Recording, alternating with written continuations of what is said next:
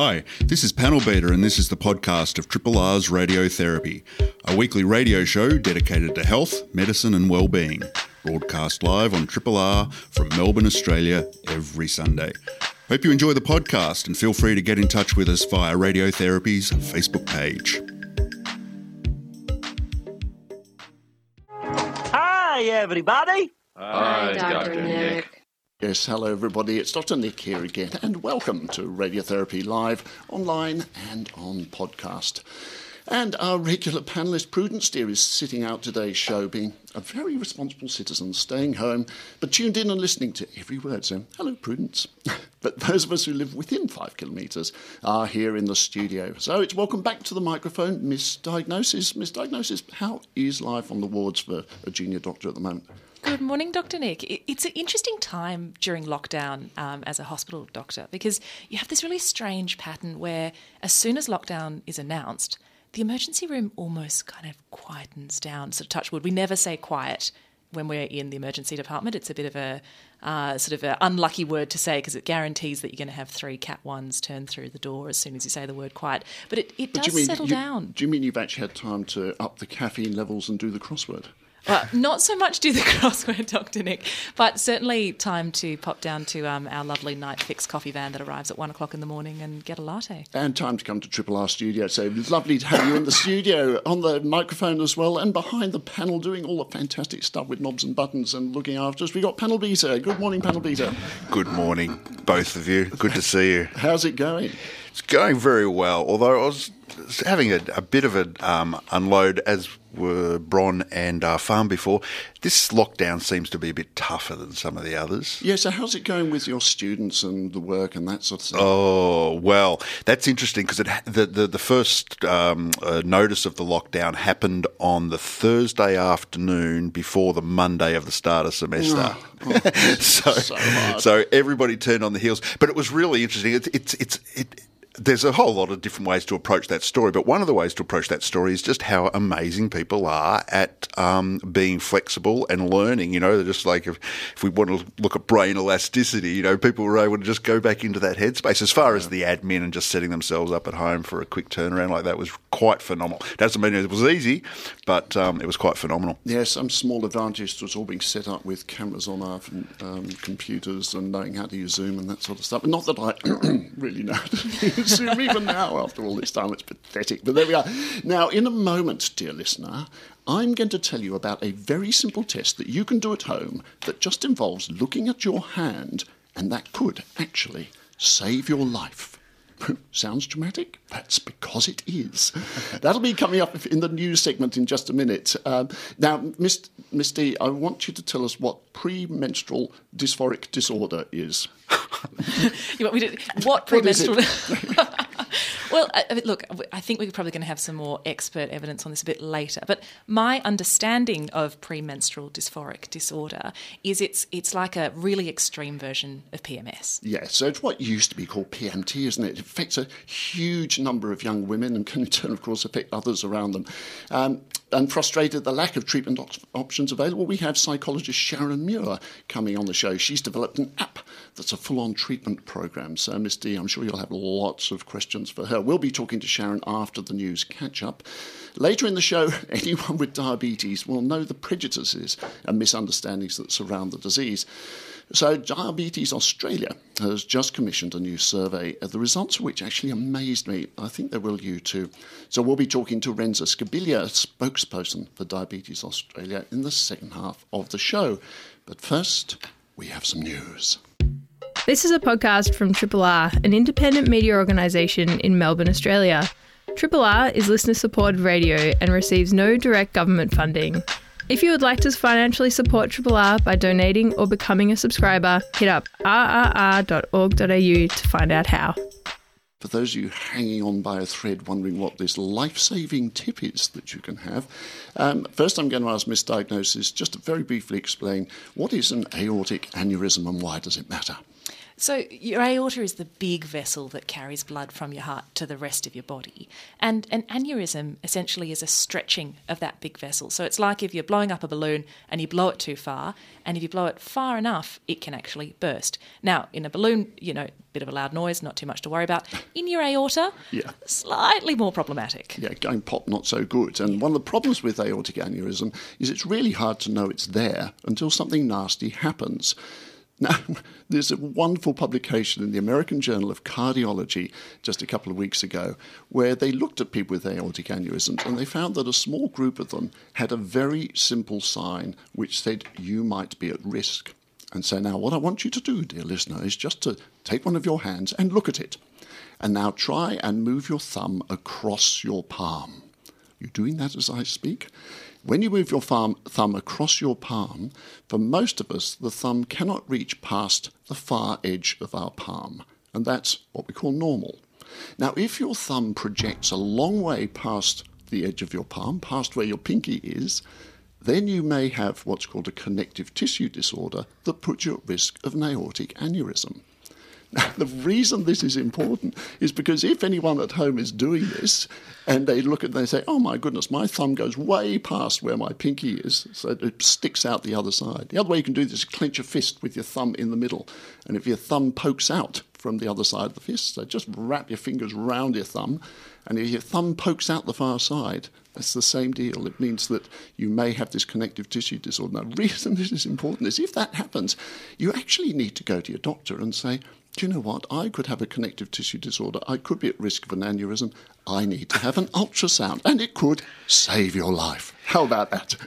How on earth was that correlation made in the first place? Yeah, great question, PB. Well, what these cardiologists did, they'd known about this possible sign, uh, and it had been taught in medical schools, but no one had ever studied it. So they took 305 patients who they were doing these scans on anyway. They looked at who had an aneurysm and who didn't. And of the group of 60 or so who had an aneurysm, aneurysm 98.5% of them had a positive thumb sign. So it's highly specific. If your thumb sign is positive, you are seriously at high risk. Now, having a negative thumb sign does not rule it out. So the so called sensitivity was only 7%.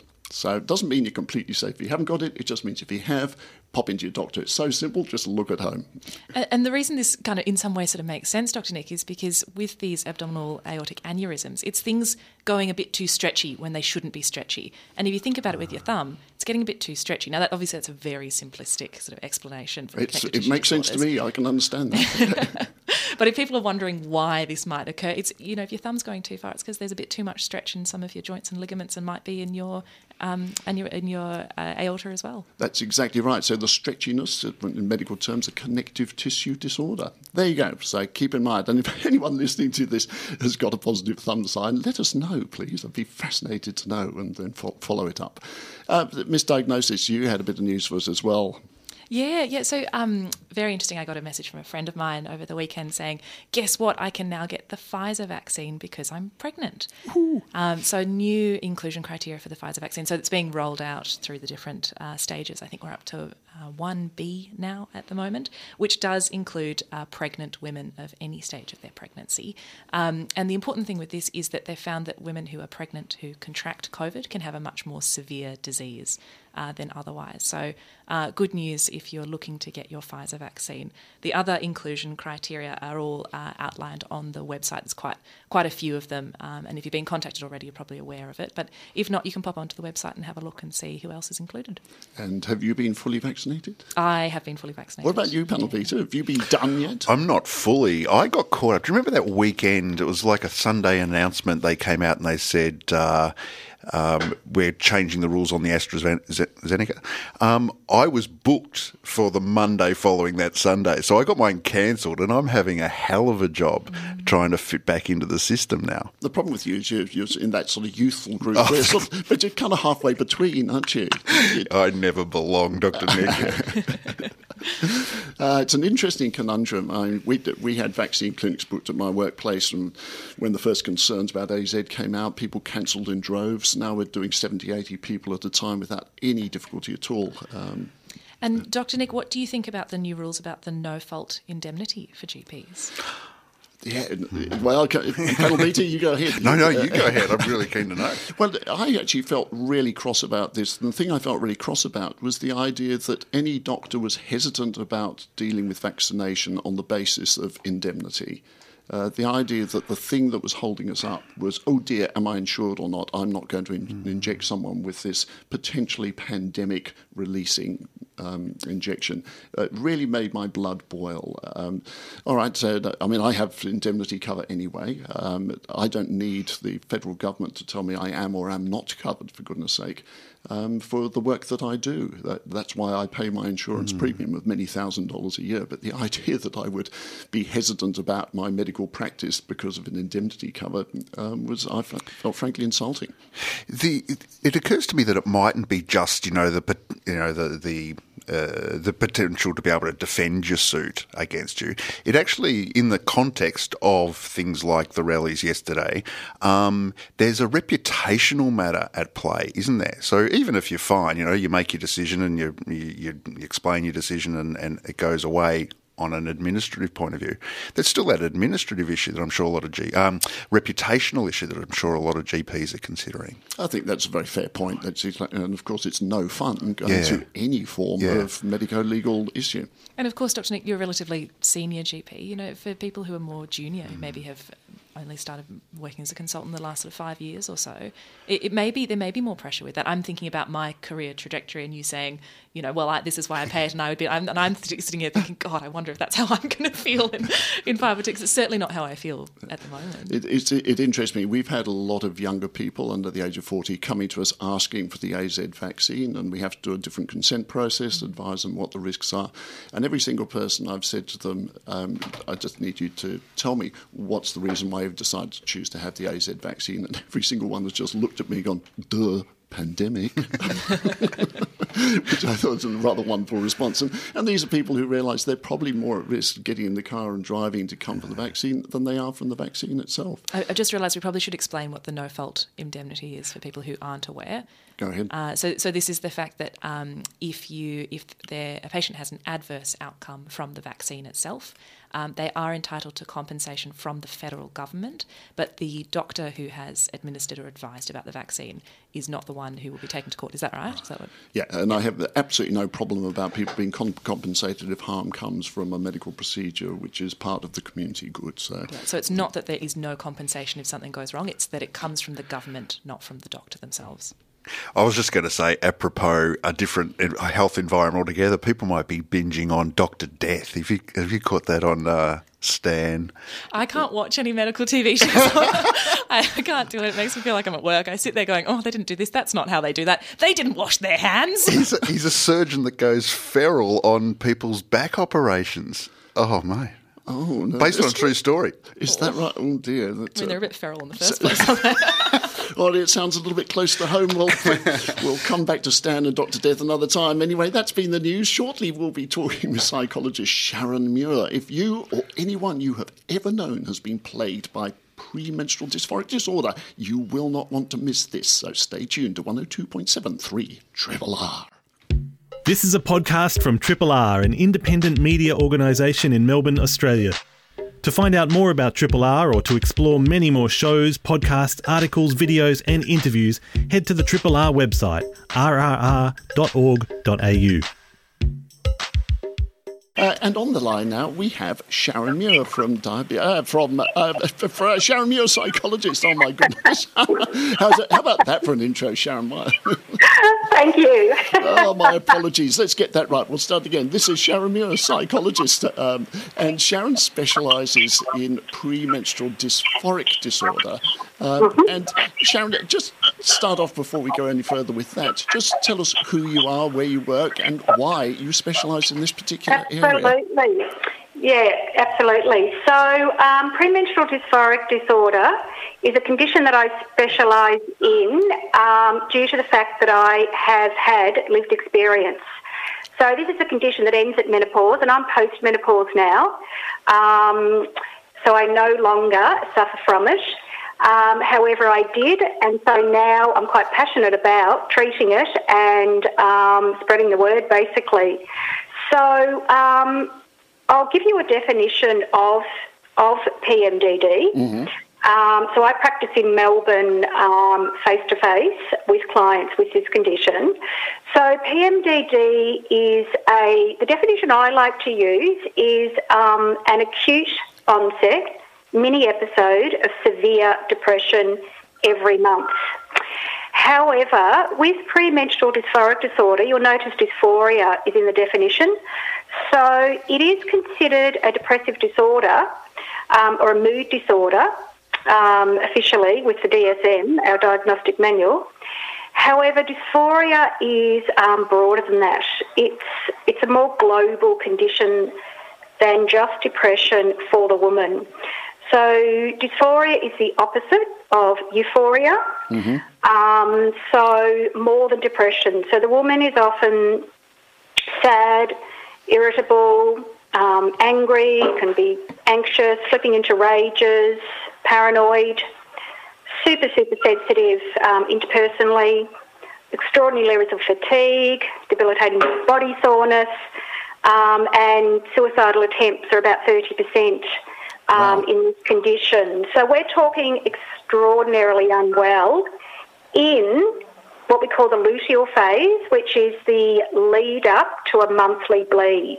And this, of course, is something which is often seen as a bit of a, almost a joke that people have, oh, you know, that's the time of the month and that sort of thing. But the way you're describing it, it's certainly no joke, is it? Oh, no, no, no. It's a serious clinical condition. Um, so, unfortunately, you know, people think it's premenstrual tension, um, PMT, because historically that's what people have known of, which is not a clinical dish- condition at all. Um, I sometimes say with my clients, you know, PMT is like a walk in the park compared to premenstrual dysphoric disorder. And Sharon, what kind of numbers of women are suffering from this condition? Yeah, so officially, according to DSM, that's our diagnostical manual, where it was um, listed for the first time in DSM 5, 2014, they quote 3 to 5%. However, lots of credible sources beyond that are saying it's more like 8 to 10%. Which, that's a huge number Yeah, yeah, it's huge. It's huge. Um, so if it was, you know, 3%, I think I worked out it was like, I don't know, 750,000 women, but we're really talking millions in Australia. And you know, uh, sort of as women, we're, we're quite used to our uh, medical conditions being uh, sort of dismissed sometimes. For Yep. women who suffer from PMDD, what's the average time to diagnosis? How many other things do they have to go through before actually arriving at this diagnosis? Oh, years. Okay, so um, very few people have heard of the condition um, in the general population. Um, unfortunately, even um, in the medical community, a lot of women present, it's not suggested. Um, they're not diagnosed often till late in their journey. So, for me, for example, um, I was 37, 38 when I was diagnosed. Um, and this is a chronic condition in the sense it's chronic until menopause. So the window of vulnerability, so there's lots of windows of vulnerability with this particular condition, um, but the extensive one is onset in puberty when the uh, woman starts to menstruate and then um, ending at, at um, menopause. So to be honest, most women that come into my clinic are heading for perimenopause when they come in um, for treatment. Um, that's you know, it's a huge amount of their life Yeah. these women would have suffered for. Huge, huge. And is it? am I Um, right in saying it's it's the the way that you diagnose it is it's these symptoms, but they happen every month before the period and then Exactly. resolve afterwards? Yeah, so um, upon bleeding, the woman is well. So it's on the first day of bleed for some women, or second or third. Um, it's like a light switch um, has flipped, and she's completely well. So, and she's completely well until ovulation, which is um, when the luteal phase or the um, the phase of PMDD commences again. And, and can I just ask, do we know why the change in hormones has such a profound effect on some women. Absolutely, yeah. So it's all theory at the moment. There's an absolute dearth of research in this area, um, which is one of the reasons why I'm wanting to get the word out and, and a number of my colleagues. Um, we believe, and there's a couple of pretty convincing pieces of evidence for this, that women um, with PMDD, unlike those that don't have it, have a acute sensitivity to allopregnanolone. allopregnanolone. So allopregnanolone is the metabolite or the byproduct of progesterone, um, and that's in quite high levels in the follicular, uh, sorry, the luteal phase of the month. So for some reason, and there's theories around this as well, for some reason PMDD women's va- uh, brains are exquisitely sensitive to this allopregnanolone. Now, that's paradoxical because allopregnanolone for non-PMDD women or others is a calming, has a calming effect on the person. Now, I, I want to get on to your app in a minute because that's just Sure. fascinating. But before we Yep. get to the app, you've described some really significant problems that women experience. Who, who are the right health professionals to help women in this situation? Yeah, that's a great question. So, PMDD is a real intersection between a number of um, professions. So, endocrinology is one of them because of the hormones. So, with PMDD, um, there's nothing wrong with women's hormones. They're not imbalanced or, or whatever. It's a sensitivity to them in the brain. That's a really important point to emphasise, I really think, isn't important. Yeah. This is not a problem below the belt. this is not gynecological. This is a mental health condition. This is a, a condition in the brain. The woman's brain, we call it vulnerable brain syndrome. She's very, very, very sensitive. So endocrinology is one.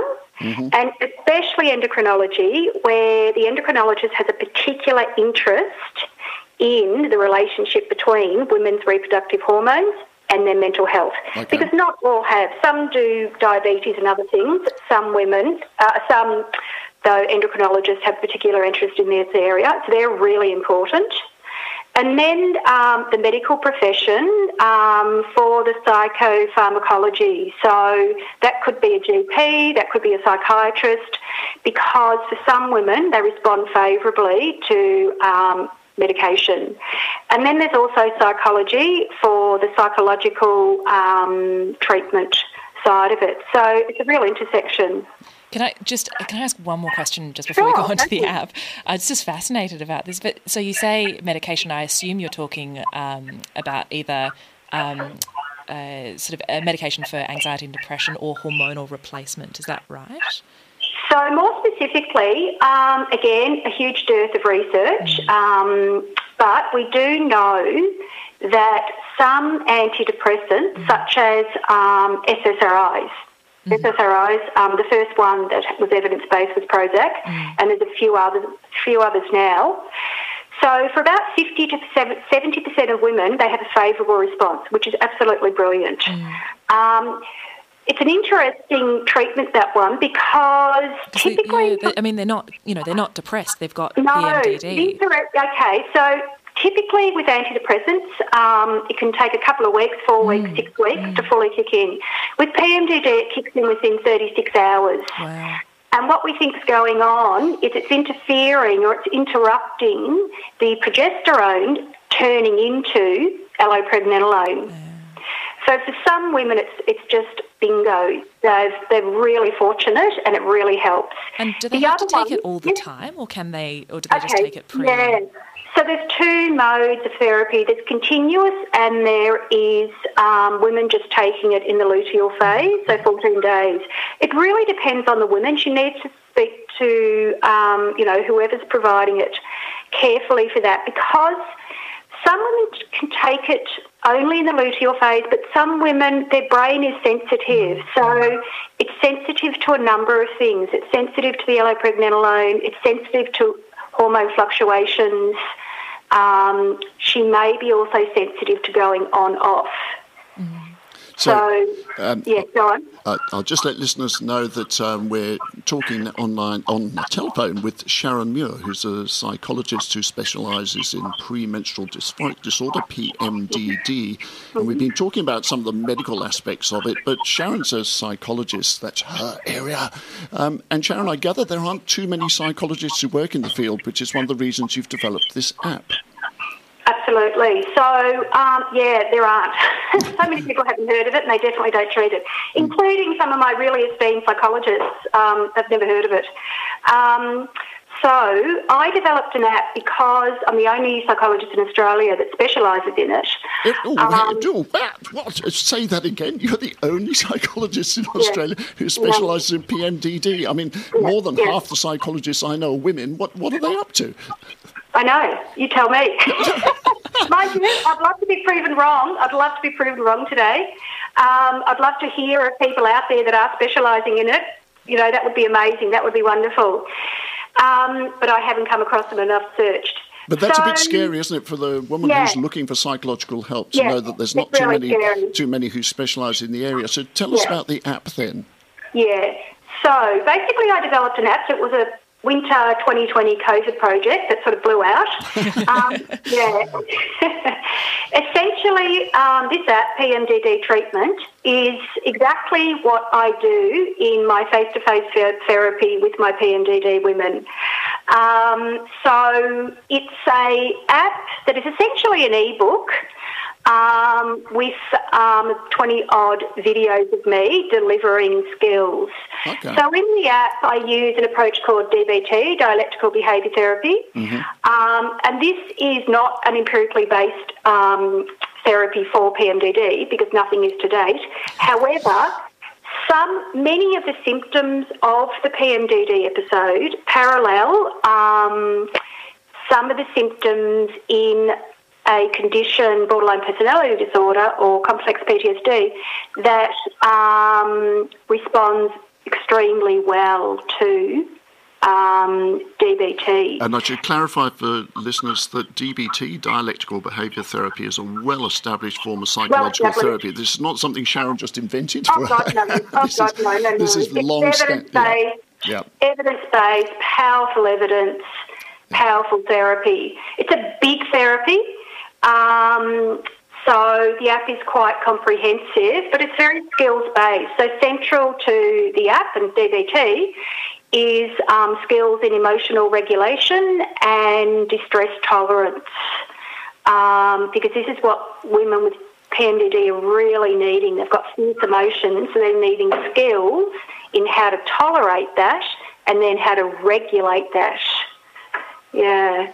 And and for such a complex uh, complex illness, it seems um, oh, it seems tricky to sort of in some ways. Like I understand that this app probably gives women fantastic coping skills, but apart from coping skills, what else can women do? Because to sort of say you know you just need to tolerate it and learn how to get on with it does seem like it's um, a bit of a short straw for us with a womb. Absolutely, absolutely. So the medical treatments are really valid, really valid. So the the um, SSRIs or Unfortunately and sadly, there's only one contraceptive pill in um, Australia that we we use effectively. It's called Zoely, Z O E L Y, mm. um, and that's um, because it suppresses ovulation. Um, and after suppressing ovulation, which stops also the rise and fall of the hormones, it adds back a, um, a really nice, gentle progesterone. So that for a lot of women is highly effective. So medical treatments are definitely worth pursuing, but also um, reading about it, mm. tracking mm. symptoms, sharing it with partners, family, friendships, um, rather than shamed and um, you know not sort of sharing it and speaking about it is absolutely important. And one of the things that one of the things people listening might be a little bit sceptical about is how effective psychological treatment can be through an app. But one of the benefits of things like CBT and DBT is they can be what's called so-called manualized, which it sounds as though that's what you've done. And and to be able to get that kind of help, particularly with some videos um, and written and audio, I would imagine that could be extremely helpful for people. How long has the app been available, Sharon? So it's available on Apple and Android. It's only been available for a couple of months, and the feedback is brilliant. Um, one of the things I'll speak to about that is women that buy the app, once they've gone through it, um, there's an email address inside the app um, for women to contact me. And then after I get feedback, questions, need for clarification, all that, I'll post um, videos on my YouTube channel, which is PMDD Sisterhood, um, sort of on a regular basis, so I can sort of build a community of us working through a lot of this stuff together. Okay, so it's evolving. Uh, uh, as, evolving, yeah. yes, yeah, evolving. Okay, yeah. so so your app is called PMDD Treatment, is that correct? Yep. That's right. And it's available for all forms, uh, Android, iPhone, that sort of thing. And and where yep. can people download it from? So just go to their app store. It's the only tri- PMDD treatment app, so it stands alone. so if they just type in PMDD, they're not going to be flooded with a, a dozen different options. No, they'll have options for um, period trackers uh-huh. that track their cycle, but nothing. At, there's no other treatment one, so it's pretty easy to find. Yeah. Um, Sharon, thank you so much for coming on and congratulations on creating the app. That was your COVID 2020 lockdown yeah, project. Well done, Sharon. Yeah, what are you going to do? So with, what have you done in this last lockdown? Have you d- d- d- written a whole YouTube series or something? This time, no, no, something. Uh, this time I've escaped the country. Actually, I'm up in the country and um, doing lots of nature walks. well, well done. Um, what we'll do is we'll keep tabs on this, and maybe down the track, when you've had some more experience, we'll get you back on and hear how it's going. That was Sharon Muir. Thank you very much for joining us, Sharon. You're very welcome. Thank you. Uh, great stuff. Now, after the break, we'll be talking with Renza Scibilia from Diabetes Australia. This is a podcast from Triple R an independent media organisation in Melbourne, Australia. Triple R is listener supported radio and receives no direct government funding. If you would like to financially support Triple R by donating or becoming a subscriber, hit up rrr.org.au to find out how. On the phone, we have from Diabetes Australia, Renza Scibilia. Good morning, Renza. Good morning. How are you all? We're terrific in the studio here, and thank you very much for joining us this morning. Um, before we talk about the research released by Diabetes Australia, just tell us who you are and what your role is with them. Absolutely. So I'm Renza Scibilia. I'm a spokesperson at um, Diabetes Australia. My day job is to be the manager of type 1 diabetes and communities. So I am not a health professional, but I'm all about ensuring that we are listening very closely to the voice of people living with diabetes. And I count myself amongst those people. Oh, what? Because you've just ch- chosen to have diabetes? What do you mean? Yeah, yeah. I, I was diagnosed with type 1 diabetes 23 years ago. So I am indeed counted amongst all the people in Australia living with diabetes. 23 years, that's a long time to have diabetes, isn't it? Um, how's it been from your perspective?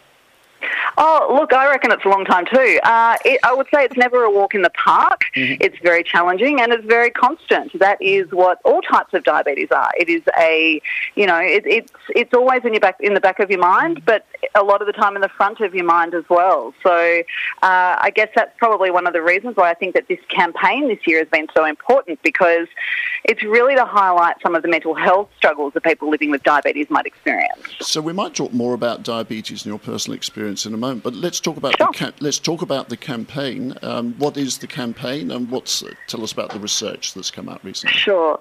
So the campaign is all about diabetes-related stigma. So what we mm. know is that um, 80% of people living with diabetes um, experience some form of stigma related to their condition. And I'm going to stop so you. We, I'm going to stop yes. you right there. Sorry to interrupt, because sure. that was one of the figures that really rocked my socks. Because yeah. I see a lot of patients with diabetes, as do most doctors, um, and I, I honestly can't say that too many of them seem to be bowed under the weight of community stigma. So 80% seems to me extraordinarily high. It's really interesting because when we talk about stigma and, and, the impacts of it and what it can be, when you're sitting in a doctor's office, I don't reckon in the 23 years that I have gone to visit an endocrinologist who is the primary doctor who treats my diabetes um, or my GP, I have ever mentioned diabetes stigma with them. It's absolutely just, you know, I'm there to talk about my glucose levels, you know, anything that's been going a bit weird, just the frustrations of diabetes perhaps, but I never sit in there and say, you know, I feel so stigmatised by this condition. So I think that one of the things that we've done with this campaign is actually give space to people to have that conversation about you know, just just how how I guess common it is for people with diabetes to feel that there is just such a misunderstanding. There are so many misconceptions about diabetes, and that it is such a stigmatised condition. So I interrupted you at the 80% That's all right. figure. Would you like to just give us some more of the data that came from this recent research? Yeah, sure. And I will just say, I, you know, I mean, that is a staggering figure. So, I, you know, I mean, I think that it, it is something that we, uh, you know, that, that I don't know necessarily that it surprised us all that much because we hear it all the time working in a diabetes organisation. But a lot of people have also said that, that they have, you know, that they were quite surprised at just um, how far reaching it is. But some other things 20% of people say that they've been discriminated against in the workplace because they have type 1 diabetes. So, workplace discrimination often comes from this stigma. People don't understand what it is, and so the way then that they treat people living with the condition can be quite discriminatory. Um, also, with type 1 diabetes, 55% said that, um, that that pe- others assume that it's their fault that they have diabetes because they ate too much sugar. So that's just some data in the type 1 community. And then in the mm. type 2 community, 26% said that they've been told that they brought their type 2 diabetes on themselves, which is just awful when you think about it. You're living with a, a health condition that is very serious, very complex, and at the same time as trying to manage that and learn to live with that, you've got people pointing their fingers and saying you brought it on yourself, which I think is, is pretty terrible um, and something that, you know, I think that we really need to talk about there and, and, and I guess unpack why people think that and how we can go about changing those perceptions. Renza, it's uh, panel beater here. I'm really fascinated by this research. I think there's so much, uh, so many different stories to tell about diabetes in the community. If I've got the Yeah. figures right, we've got about two million Australians with diabetes of one type or another. Is that about right? That's right. So we have about 1.4 million who are registered on our national diabetes um, scheme, um, but there are probably about another 500,000 who are living with undiagnosed type 2 diabetes. So Right. they're walking around, they have it, but they don't know yet. And that we know that with type 2 diabetes, people can go for up to seven years of living with type 2 diabetes and it not being diagnosed. So you're right when you say about 2 million. So that's almost like one in every dozen of us has diabetes of some type Yeah. or another. That suggests that most of us know at least one other person with diabetes, and you know, at, at least the family members of the people with diabetes. So who are these people who are casting stigma? Well, sometimes, uh, unfortunately, it is those family members. You know, we hear, um, we, we do hear that, but it comes from everywhere. So I guess the, the main areas that we really identified when we surveyed people was it comes from the media. So that's certainly one place, and we, we'll talk a little bit more about that maybe soon. Unfortunately, it comes from our healthcare professionals, which is really devastating when you think that these are the people tasked with um, helping us, you know, navigate our way through diabetes, who can often um, be, be quite stigmatising. It comes from the general community, um, but it also does come from family and friends as well. And you know, I think that often it, it's really interesting because when you and I, I know I've done this. I've sort of said to people when they've said something, you know, that's quite stigmatising, and they're horrified. They don't. I don't think that in a lot of cases people genuinely intend to be harmful or hurtful, and when it's explained to them. They are quite upset and horrified that they have done that, um, but but sometimes you just can't be bothered having that conversation either. So it's a bit of a tough conversation to have with you know, with your mum or with your partner if they've said something that you feel is quite hurtful. So um, it does seem to be coming from a lot of different angles. Maybe you could flesh that out a little bit for us, because as somebody Yeah. who doesn't live with diabetes, um, I might be guilty of unconsciously casting stigma. So um, you've mentioned somebody might just say something flippantly. What what other things? How would we recognise stigma and shame if we bumped into it? You know what? A really good way of thinking about it is if you're saying something about diabetes, would you say it to somebody with a different health condition? Um, because that's one of the things that's really interesting is that if you look at how diabetes is spoken about, so let's just talk for a minute. I'm going to just, just think of any cooking show, TV show that you can. Whether or not you've watched them, you've probably heard this, you know, throwaway line. Someone makes an absolutely delectable dessert and they bring it up to the judges, and the judges say, That looks amazing. It's diabetes on a plate. Uh-huh. Right? Because it's got sugar in it, it's got a bit of fat in it. Obviously, you know. Now, nobody. Now, the, the thing about that is, is we just think that that's a joke. We think it's just, you know, toughen up. it's a, it's, it doesn't mean anything, but actually it does because you know, then it's the kid with diabetes running around the playground and somebody goes to share things with them and, oh, you can't have that because you've got diabetes.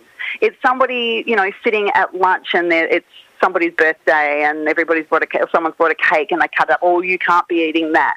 So it, I know that sometimes for people, and even for some of us living with diabetes, I think sometimes we think let's just toughen up a bit. But actually, when this is happening all the time, it actually does become quite relentless.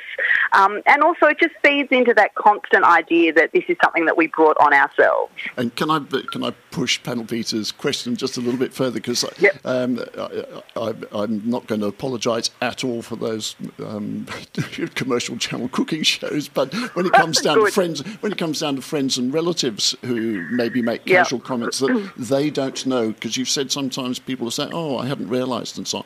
I think it would really yeah. help listeners to know. It would help me to know what are the sorts of things that you've been told by people which people hadn't realised felt stigmatising to you. Yeah, sure. So I think one of the things, and you know, I can certainly talk about my experience, but I always bring in what other people say as well. Mm-hmm. So it is things like, you know, if you're, um, for example, diagnosed with a diabetes related complication, and unfortunately, complications of diabetes do happen to people living with diabetes. Oh, well, that's because you didn't look after yourself. Um, you know, it, that that's one that, that people say that they very, very frequently hear is, you know, that you should have looked after yourself better. Um, also, you know, diabetes comes with a lot of different tasks, okay? So for a lot of people with diabetes, uh, they're checking their glucose levels, which for a lot of people involves pricking your finger and there's a bit of blood and um, people don't like that. Can you go do that away from me? Really? And it's um, Really? Yes, really. Could you do I, that, I've been asked in quiet, a cafe. Do that quietly yeah. in another room while you're breastfeeding. yes, that's right. It, it, yes, that, that's right. And I kind of, you know, you have to. I, I use an insulin pump now, so it's all you know very automated for me. But a lot of people, uh, most people who take insulin, and that's everybody with type one diabetes, and a lot of people with type two diabetes as well, um, require insulin. So you have to give yourself. And I don't like needles. And I'm telling you now, I don't know too many people who delight in having to stab themselves with because they need insulin. Um, but you know, and I always thought about that because I did, I, had, I did have people ask me to go and do that in another room. You know, could you go to the bathroom to do that? I just, and, I am just so astonished to hear that. But wow, so here's another thing that's really fascinating is when we were putting together this campaign and we had all of these comments coming in from people and we, we of course you know the, the campaign was co-designed with people with diabetes and then we were sending it out for people to review and come back to us and people with diabetes were sitting there nodding their heads and going oh yeah yeah yeah yeah yep that's happened to me and people who don't have diabetes are saying this doesn't really happen, does it? This seems horrible. I'm like, yeah, it really does happen. It's it does happen. So there's a, this disconnect as well between what people with diabetes are saying and reporting, and, and people who don't have diabetes saying, I can't believe that this is happening, or you need to listen to us. It is happening. And obviously, we're having a chuckle about the sort of absurdity of it on the air at the yes. moment. But what what is this like for people living with it? Because it's not something that takes a public holiday. Diabetes. It doesn't have a weekend off. It's there 24 seven, pretty much for the rest of your life. What's it like yep. living with this with this stigma? What what impact does it have on people with diabetes? Yeah, so that point that you just made there is really critical. Diabetes doesn't take a holiday. You can't wake up one morning and say, you know what, I'm not doing diabetes today, I'll pick it up again tomorrow. It just doesn't work that way. Um, but it, it the way that people feel and, or I guess react if they're feeling stigmatised can actually be quite, um, can be very harmful to the individual living with diabetes. So for some people, especially so they've felt that they've been really judged or um, shamed by a healthcare professional, it might mean that they don't go back to see that doctor or any other doctor. So that, that becomes something as well, is people just say, I know I need to be keeping in regular contact with a healthcare professional about my chronic health condition, but every time I go there, I feel that I'm not doing enough. They are shaming me, they are blaming me when things go wrong, they're telling me that I'm, you know, non compliant, and that's a term that just, it is like nails down a chalkboard. Um, and so they just don't go back, and you you can't blame them. Like, would you voluntarily go back and put yourself in a situation every six weeks or every three months or whatever if you knew that the outcome was going to be you walking out of that um, that consultation feeling really distressed, and that's how a lot of people have reported feeling. Um, also, uh, people hide it. So we spoke to people who had never um, told anyone in their workplace that they had diabetes. Now that's fine. You don't need to disclose. It is completely up to the individual as to whether or not you disclose your diabetes to other others. But he specifically said he didn't want to disclose because he was afraid of the discrimination that he might face, um, and that you know he just didn't want to have to deal with with the with the questions that are often actually not questions. They're you know these comments that, that people have that, that come because of the misconceptions that people have around diabetes. So I want to ask you more about discrimination in the workplace in a second. I just want mm. to remind people we're, you're on uh, 3 Triple R Radiotherapy. You're listening to Renza Scibilia from Diabetes Australia talking about some new research looking at stigmatisation. And one of the points you mentioned earlier, one of the pieces of data you gave us was that around about 20% of people with diabetes talked about being discriminated against in the workplace. What form does that discrimination take? What sort of thing are they experiencing?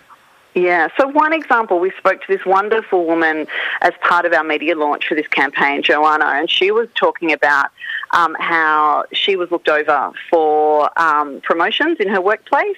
Um, so she had had a, a um, an instance at work where she um, had low blood sugar um, and she, you know, needed some assistance with that. And because of that, moving forward, she wasn't considered for um, for any promotions or advancements in her career. There was sort of this concern and worry that um, that, that she wouldn't be able to do it, even though she was kicking goals and she was ch- achieving everything that she needed to and was excelling at what she needed to be doing. Um, so that's one of the stories that we hear. Uh, that was one of the stories that we heard. Um, but you know, for every one story, there are many others. Um, we also hear about people, um, you know, perhaps not being given opportunities such as when we used to be allowed to travel, um, you know, they were they were always looked over for any opportunities that, that may have put them in, um, you know, a situation that, that people were afraid that something might go wrong. So whether that, that was, you know, going on a, a work trip or going to a conference or something, and that they were they were always excluded from those sorts of activities. And you know, then we see it in with kids as well. So we hear of um, kids not being invited to birthday parties or to sleepovers um, because um, other families are really worried that um, that you know something is going to happen and, and that they won't be able to manage. Mm-hmm. Um, and and that's you know that's really tough for a little kid living with diabetes is to be excluded when there is absolutely no need for that that to be the case. Um, but that's something that we hear quite a lot from kids and also from their parents. And are there examples of the sorts of things in the workplace that work colleagues are saying, that sort of casual discrimination where people don't even realise that they're saying things that to the person with diabetes feels inappropriate? Well, there's a lot around, you know, assumptions around what diabetes is. So there's, you know, that you brought it on yourself sort of, I guess, thread that, that um, is through things. So people assume that perhaps if somebody is overweight, that that is the reason that they have diabetes. Um, that because they, you know, one day may have joined in and eaten a cupcake at lunchtime, ah, mm-hmm. well, obviously they're not taking care of themselves. Uh-huh. That's yes. a really big one that we hear. You're not looking after yourself properly. Um, and, you know, everybody manages their diabetes in a way that works for them, and they're probably doing the very best they can in that moment. And it's and as we discussed earlier, it's this constant thing; it never sort of ends. Um, so it's those sorts of comments and those assumptions that people have about diabetes that are frequently wrong. You know, I am able to eat a cupcake if I want. I can give myself insulin for it, so I understand how that works. And yes. you know, I don't really need. And I'm an adult. I really don't need somebody telling me what I can and can't be eating panel beater. Yeah, Renza, um, we're running close to time, so I've got a real general question that we heard you say at the start that you've been living with diabetes since your diagnosis 23 years ago. Did I hear that correct? Yeah. Yeah, yeah. That's right. So tell us about the changes over the 23 years. Is there optimism to draw from the changes? Well, I'm thinking about the workplace, and the one obvious thing is that whenever there's going to be some catering, the message comes around, let us know if you've got any dietary requirements and so on. So there's at least that positive little thing going around. Can you, um, can you encourage encourage us with some of the other positive things that, and change that you've seen, either in your treatment and the and the support you get living with it, um, and more socially. Yeah, absolutely. So look. There have been so many advancements in the last 23 years when we come to um, looking at technologies, when we look at different insulins. Um, I use a it's going to sound quite weird, but I tell people that I built my own pancreas. I use a, a system that I basically cobbled together from um, regulated uh, diabetes technologies, and I use a, an open source app that I built to automate my insulin delivery. And I just will appeal to you to run a show on this because it's fascinating, like this DIY. Uh, nothing um, like a homegrown pancreas. I love it. Exactly. That is exactly what I use. And, and that has, I've been using that now for close to four years. And that has been the best thing that I've ever done when it comes to my own diabetes because of um, just in terms of reducing the burden of living with diabetes. So those technologies are amazing. The user-led technologies are remarkable because they're being done by people who are living it and who really get it. So that's you know that that's something quite amazing. But I think more broadly, having these conversations about diabetes, understanding that diabetes isn't a simple equation of um, you know what you eat the insulin or other medications that you take, checking your glucose levels, that there is this, um, certainly there is this mental health um, part of it that is really significant. And that's, I guess, part of the message of, of this campaign is please, you know, think about how people are feeling. Um, remember that no one chooses diabetes, and I think that's a really important one. Nobody wakes up one morning and says, "Gosh, I hope I get diabetes today." No one in the history of diabetes has ever said that. No, um, and- and, having a and bit Renza- of kindness and compassion. And I'm sorry to cut you off, Renza, but time is upon us. And, and a reminder for what Renza said earlier about half a million people wandering around have diabetes, don't yet know it. So, one, of the, one of the strongest predictors of diabetes is family history. So, get a regular sugar test, get your GP to check it from time to time um, because diabetes is really common and it's even more common than people realize. Um, it's just time for us to say thank you to our phone in guests. So, psychologist Sharon Neo, creator of the wonderful new PMDD app, and that was Renza Scibilia from Diabetes Australia. Uh, also, a huge thank you to my studio companion, Miss Diagnosis, as always, indebted thanks to Panel Beater for piercing insights and making everything work so smoothly. I've been Dr. Nick. Thank you for listening. Remember, you can check us out on Facebook. You can listen anytime with Triple R Radio on Demand. You can always download the podcast. Hi, this is Panel Beater. Thanks for listening to the podcast of Triple R's Radiotherapy, a weekly radio show dedicated to health, medicine, and well-being. Broadcast live on Triple R from Melbourne, Australia, every Sunday. Hope you enjoyed the podcast. Feel free to get in touch with us via Radiotherapy's Facebook page.